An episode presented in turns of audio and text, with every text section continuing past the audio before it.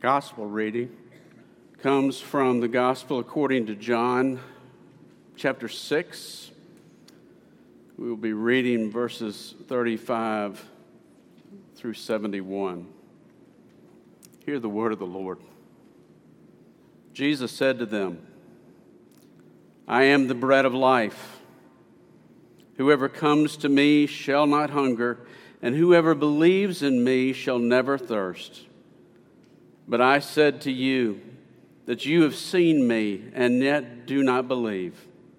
All that the Father gives me will come to me, and whoever comes to me, I will never cast out.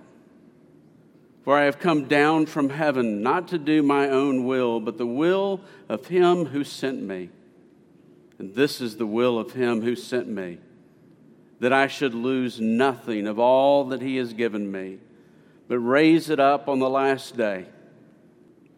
For this is the will of my Father, that everyone who looks on the Son and believes in him should have eternal life, and I will raise him up on the last day. So the Jews grumbled about him because he said, I am the bread that came down from heaven. They said, is not this Jesus, the son of Joseph, whose father and mother we know? How does he now say, I have come down from heaven? Jesus answered them, Do not grumble among yourselves.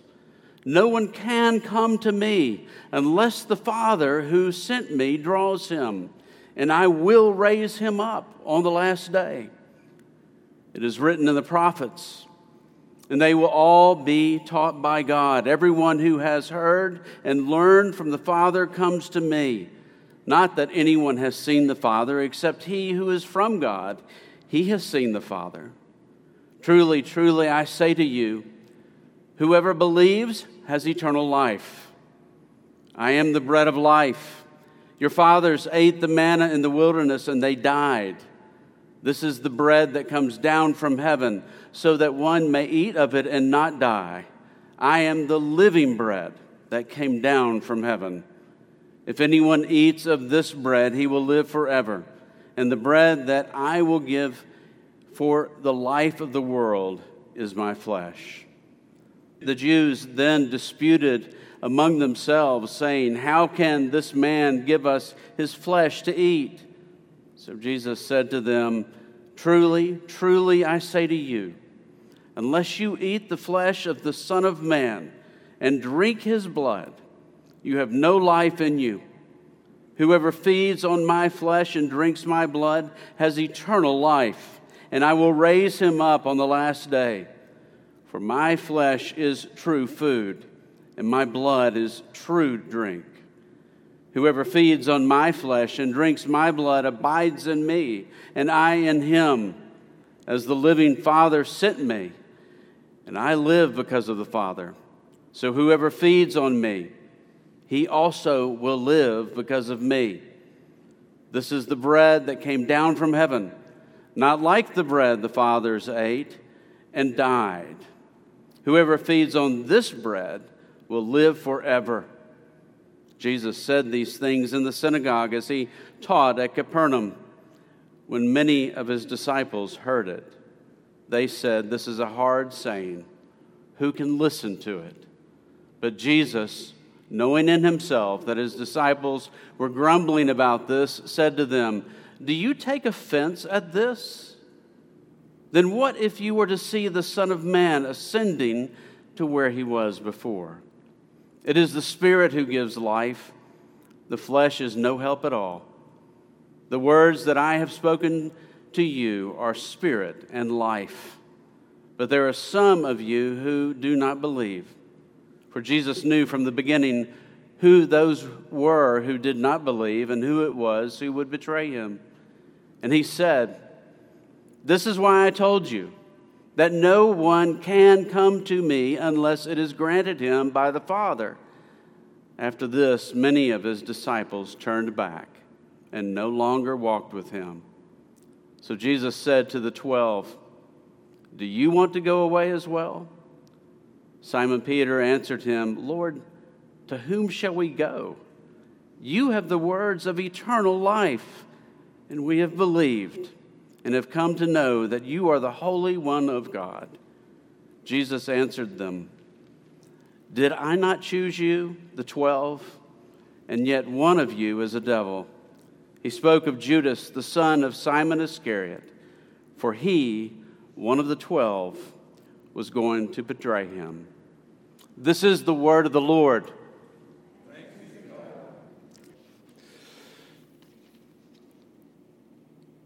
You're visiting here this morning, we're glad you're here. And I will tell you that for some time now, we've been in the Gospel according to John. We read a long passage this morning, by far the longest passage we've read from John at, at one time. And now, when I open my Bible, it either opens to John 5 or 6. I think this is, might be the seventh or eighth week that we have been in these two chapters of the Gospel according to John. So if you're visiting, uh, this message will stand by itself, but it is inextricably entwined with what's come before, especially beginning with chapter 6. And so if you're so inclined and you want to see that attachment and learn more from chapter 6 on our website, you can go and find the messages from past weeks there. And uh, the preacher's not much, but somehow the word does get out there in the power of the Holy Spirit. Before we come to this portion of God's Word, let's pray and ask Him to teach us.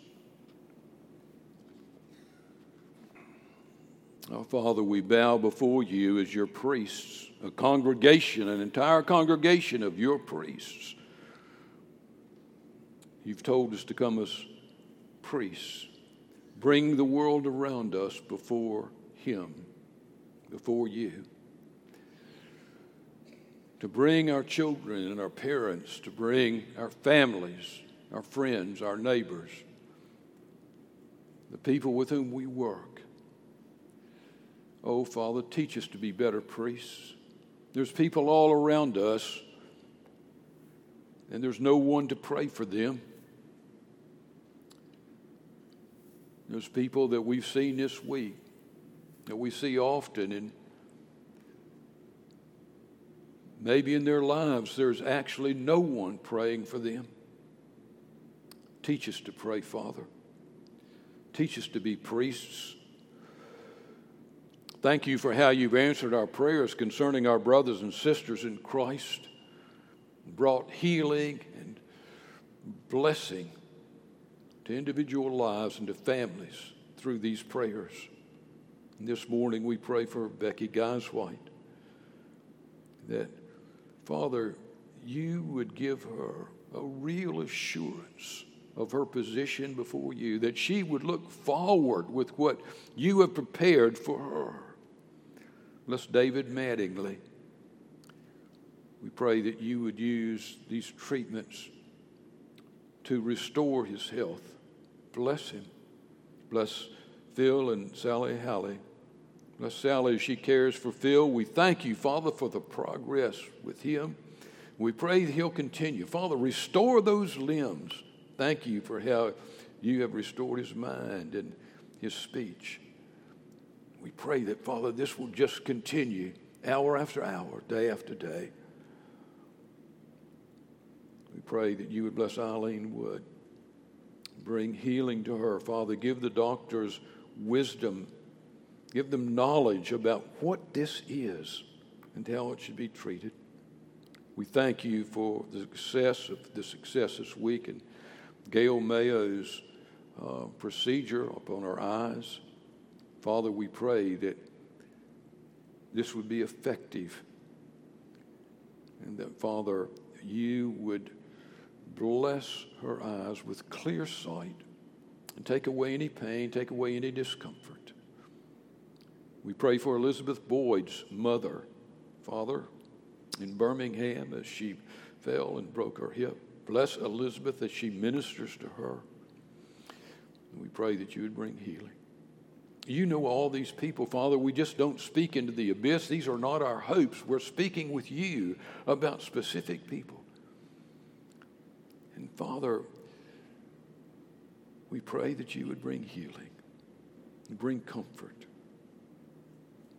And now, as we open your word, we pray that through your word you would be, bring healing to all of our lives, both physically and spiritually.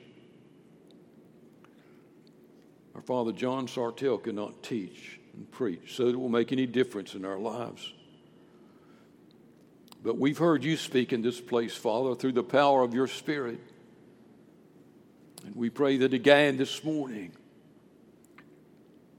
you would speak to us. Open your word to us. Show us the meaning and show us the purpose and the beauty and the wonder. Our Father, we're your children, asking you to teach us one more time. Tell us the story. Tell us the story again. Bring glory to your Son, Jesus Christ. Amen. Jesus, the bread of life. Did you write the recipe or God?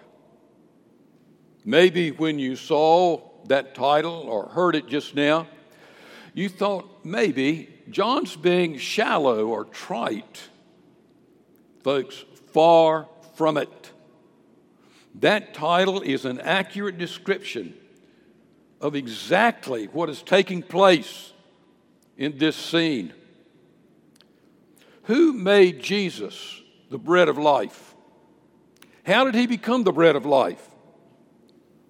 The disciples and crowd wanted him to be the Messiah who would follow their directions, their expectations. They wanted more bread. They wanted a king who would destroy the occupation of the Roman army. They wanted a king who would feed them like Jesus fed the 5,000 the day before.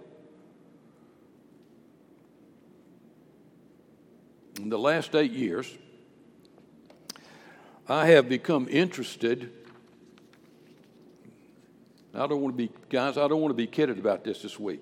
I'm being serious. I have become interested in cooking. Not just the manly art of grilling or barbecuing, but creating all kinds of recipes and dishes. I'm literally fascinated on a daily basis with the culinary arts, all the different cuisines but even as a nobody in the world of cuisines, I will try to improve these recipes. I'm a nobody. But I'll take a proven recipe that some chef has created, and I'll say, I'll add this ingredient, or I'll leave off that ingredient, and I believe it will help now, that recipe was usually created by someone far beyond my knowledge and my ability. But I still try to add to the recipe. Now, folks, that's presumptuous. It really is. Here is a recipe by Gordon Ramsay, the incredible international chef from Scotland. And this novice somehow thinks I can improve it. Well, that's exactly what the disciples and the crowd were trying to do. In this passage before us, Jesus is saying to the crowd, You keep wanting me to go your way, to do what you want me to do, to become a king on your terms, to make you physical bread, to throw out the Romans. We have the proclivity to do the exact same thing. And the church in every age has done this.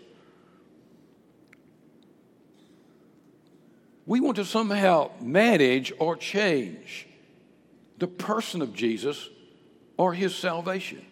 We want to make our own recipe for the identity of Jesus. We want to make our own recipe for salvation.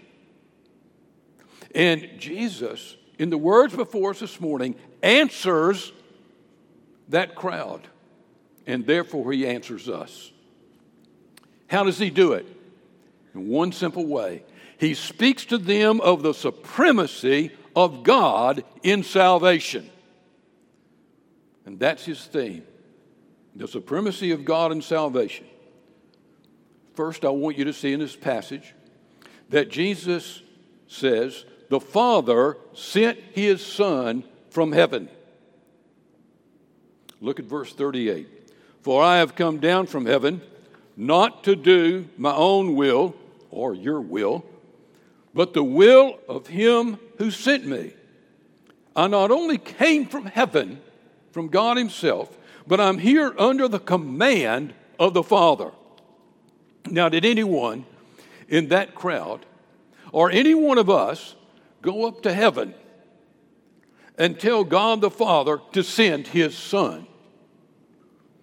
Did we whisper a plan in God's ear? Was the incarnation of the Son of God our idea? Did the Father say to the Son, Go to those wayward people and see what you can do with them? No. The plan of the incarnation from Bethlehem to the cross and resurrection was the plan of God from the foundation of the world. This afternoon, read the first chapter of Ephesians, and you'll see that. If it wasn't that way, if it didn't begin with God,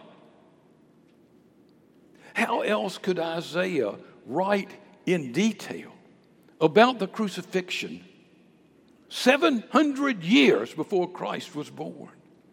There's only one way God revealed it to him. How could Micah have given Israel the news that the Messiah, when he gets here, he'll be born in Bethlehem. Did Micah suggest that to God? Or did God reveal it to Micah? Very simply, Jesus came from glory, sent by the Father, fulfilling the commands and plan of the Father. So, first, the Father sent his Son from heaven to do his will. Secondly, Jesus tells us the Father sent his Son as the bread of life for starving sinners. Look at verse 57. As the living Father sent me, and I live because of the Father, so whoever feeds on me, he will also live because of me. This bread that came down from heaven, not like the bread the fathers ate in the wilderness and died, whoever feeds on this bread will live forever. Now, God, you know, sometimes in the Old Testament, God sent an angel. Well, God did not send an angel, He did not send physical manna this time. He did not send just another prophet. He sent His Son. He had blessed Israel. Think about it. He had blessed Israel. Just read the Old Testament. He had blessed Israel with incredible, incredible blessings. But now he comes with the gift of the ages. He comes with his son. I could have chosen other passages, but as I wrote this, I couldn't help but to think of Ephesians chapter 1 that I suggested you read. Ephesians 1, and we'll look at verses 3 and 4, and then 7 through 10. Ephesians 1 3.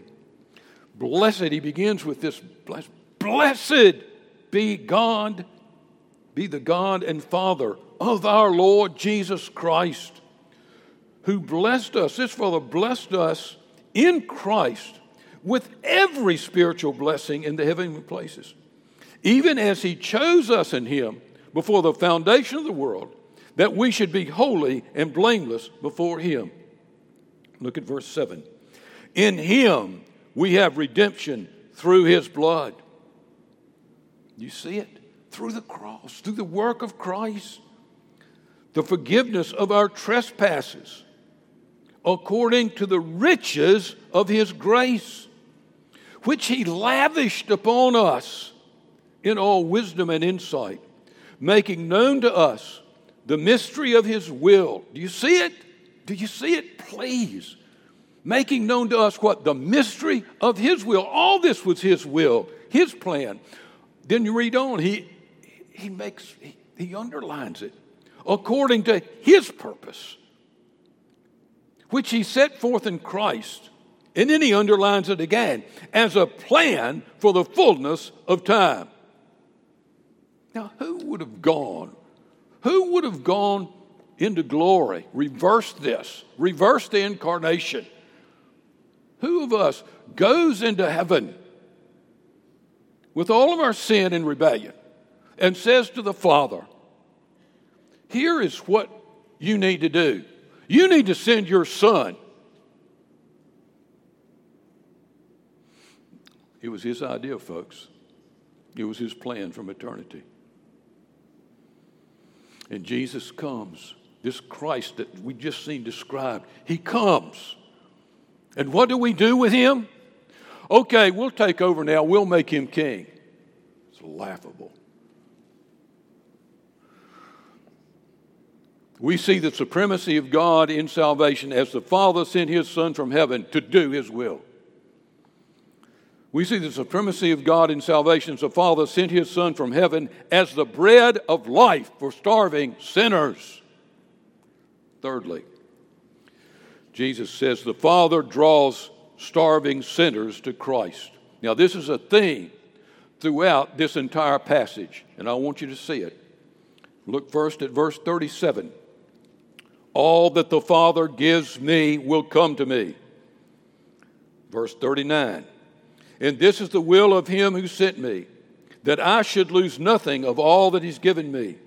Verse 44 No one can come to me unless the Father who sent me draws him, and I will raise him up on the last day. Verse 65 And he said, This is why I told you that no one can come to me unless it is granted him by the Father. Now, why did Jesus say that? You've got to, to understand this. You've got to ask, okay, now, Jesus thinks this is important. He keeps repeating it and repeating it and repeating it. Why at this point? Well, Jesus has just spoken of the crowd's unbelief. He said, But I said, You have seen me and yet you do not believe. How did Jesus respond to their shallowness? How this thing, well, we'll make you king. We'll do this. We'll do that. They, they were missing it. Was he distraught at their unbelief?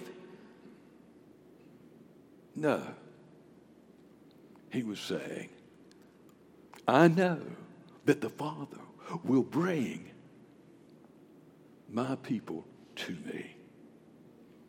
I trust the Father to bring the starving sinners to me. How the church needs to hear this. We don't convert people.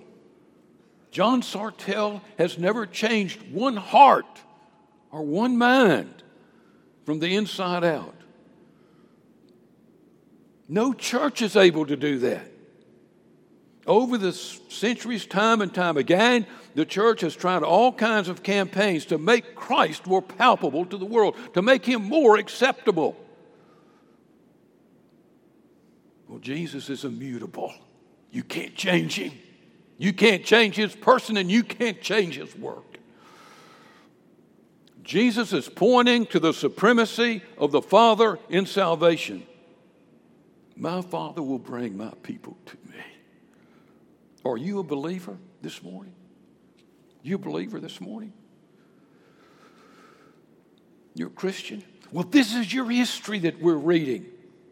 There's never been anyone come that the Father did not bring.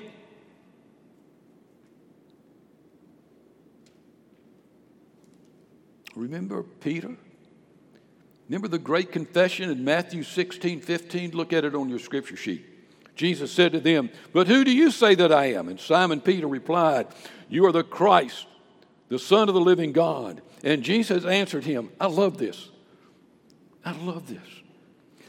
Blessed are you. I mean, you, this was exciting.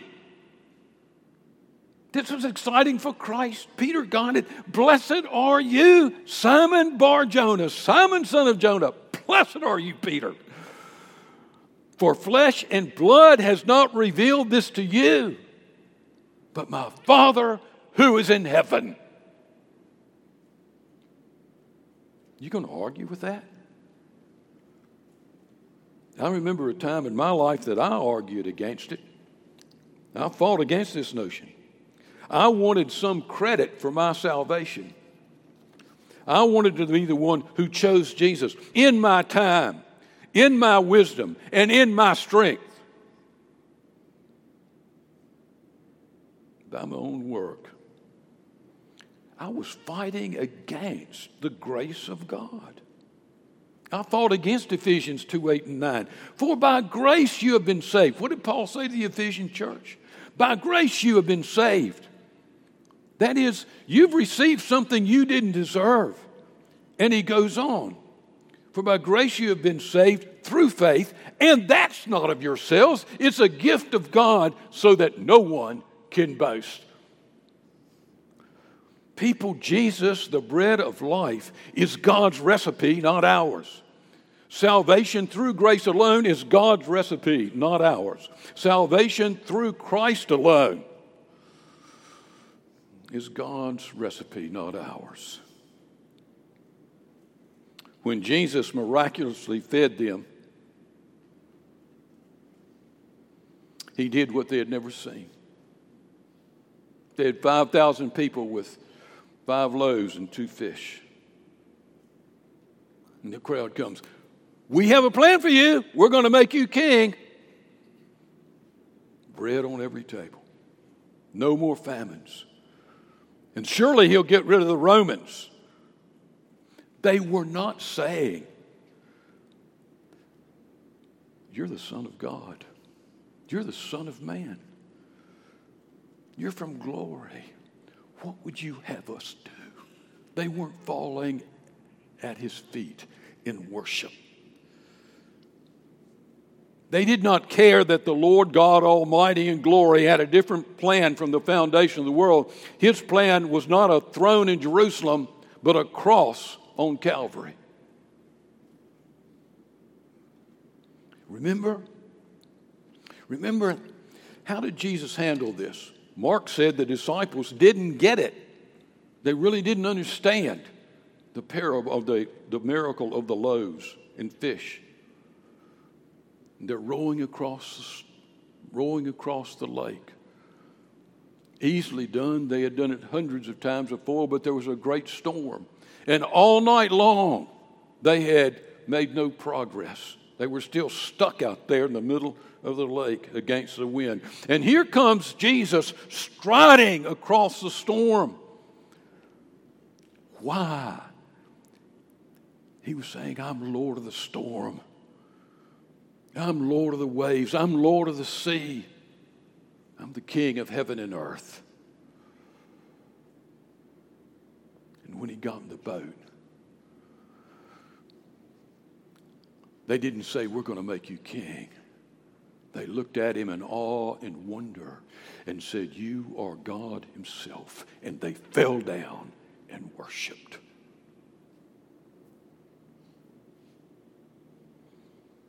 the Father brings us to Jesus. There's a wondrous beauty about this. In the classic old school wedding ceremony, the Father brings the bride down the aisle. And the minister says to the people congregated there, Who gives this woman to be married to this man? And the Father says, I do. Oh, people, it is the Father in heaven who brought us to Jesus. It's not a hard saying, people. It's a beautiful, beautiful truth. How do we become Jesus' own? Well, there was no merit in us.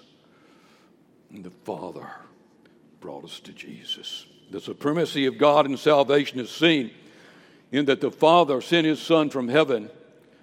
The Father sent His Son as the bread of life for starving sinners. The Father draws those starving sinners to Christ. And then, in closing,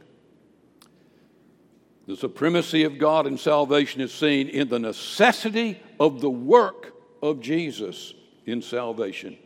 Look at John 6, verse 50. This is the bread that comes down from heaven, so that one may eat of it and not die. I am the living bread that came down from heaven. If anyone eats this bread, he will live forever. And the bread that I will give for the life of the world is my flesh. Then the Jews disputed among themselves, saying, How can this man give us his flesh to eat? So Jesus said to them, Truly, truly, I say to you, unless you eat the flesh of the Son of Man and drink his blood, you will have no life in you. Whoever feeds on my flesh and drinks my blood has eternal life, and I will raise him up on the last day. For my flesh is true food, and my blood is true drink. And whoever feeds on my flesh and drinks my blood will abide in me. How does Jesus, what's the recipe? How does Jesus become the living bread? He's the living bread by virtue of his person, who he is, and his work. Some have looked at this passage and said, through this entire passage, Jesus is speaking of the Lord's table. Next week, we will have communion. We'll come to the Lord's table. We'll take the body and the blood, the bread and the wine. And some people say, well, that's, that's what's happening here. Others say Jesus was only speaking of partaking of Him in faith, that we feed on Christ as we hear Him teach, like He taught on the Sermon on the Mount or preach. That we feed on Christ as we hear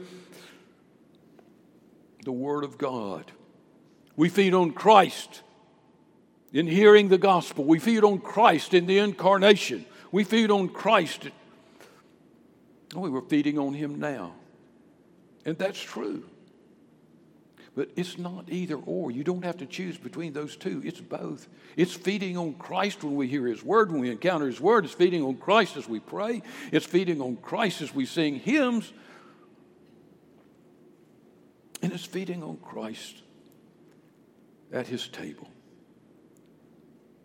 Now, what is this saying? What is Jesus saying?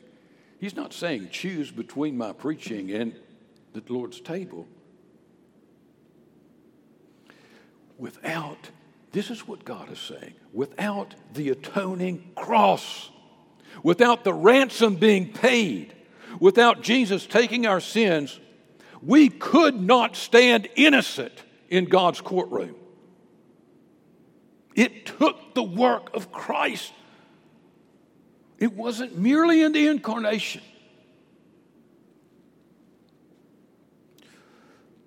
All through Scripture, we see men, and all through history, we see men shaking their heads at these words of salvation, the work of Christ in salvation. It seems ridiculous. They shook their heads here.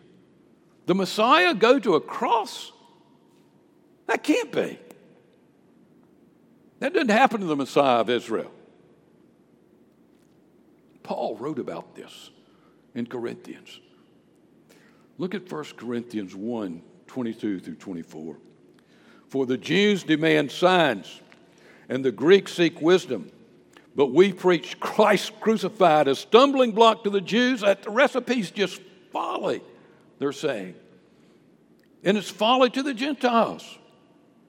They don't, they don't like this recipe. But to those who are called, to those who are eating the bread and drinking the wine, to those who have been to Calvary, it is the power of God and the wisdom of God. There are three groups of people in this crowd.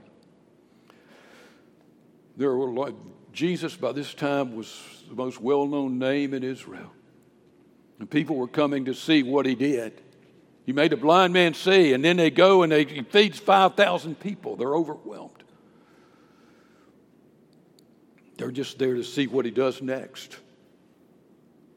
And then there's a closer. Remember, he didn't just send out the 12. There's one passage where Jesus sends out 70 on this temporary missionary, local missionary endeavor. And then you had the inner circle, the 12. And many from that outer circle and those from the closer circles, they said, We don't like this. We don't like this recipe.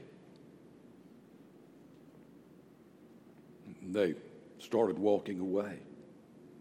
The disciples, remember how excited the disciples were when they saw people coming by the thousands? They said, He's going to be king. Just wait and see. And now it's the opposite. They're seeing people walk away. They preferred their own recipe for the Messiah. Boy, this scene is so full of pathos. Jesus turns to Peter, John, James, and Matthew. Look at it.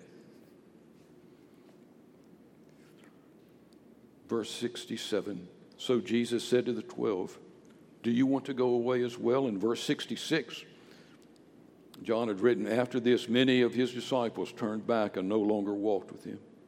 So Jesus asked the twelve, Do you want to go away as well? And Simon Peter answered him, Lord, to whom shall we go? You have the words of eternal life. And we have believed and have come to know that you're the Holy One of God.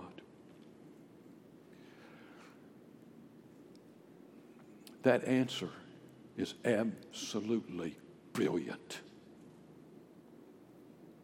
I'm so glad John recorded this. Peter answered with the question of the ages To whom shall we go?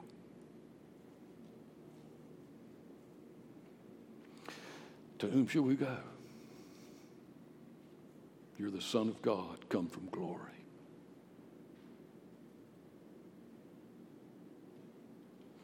Salvation through the incarnation, salvation through the person and work of Jesus, salvation through Christ alone, salvation through faith alone, salvation through grace alone. That's God's recipe, folks.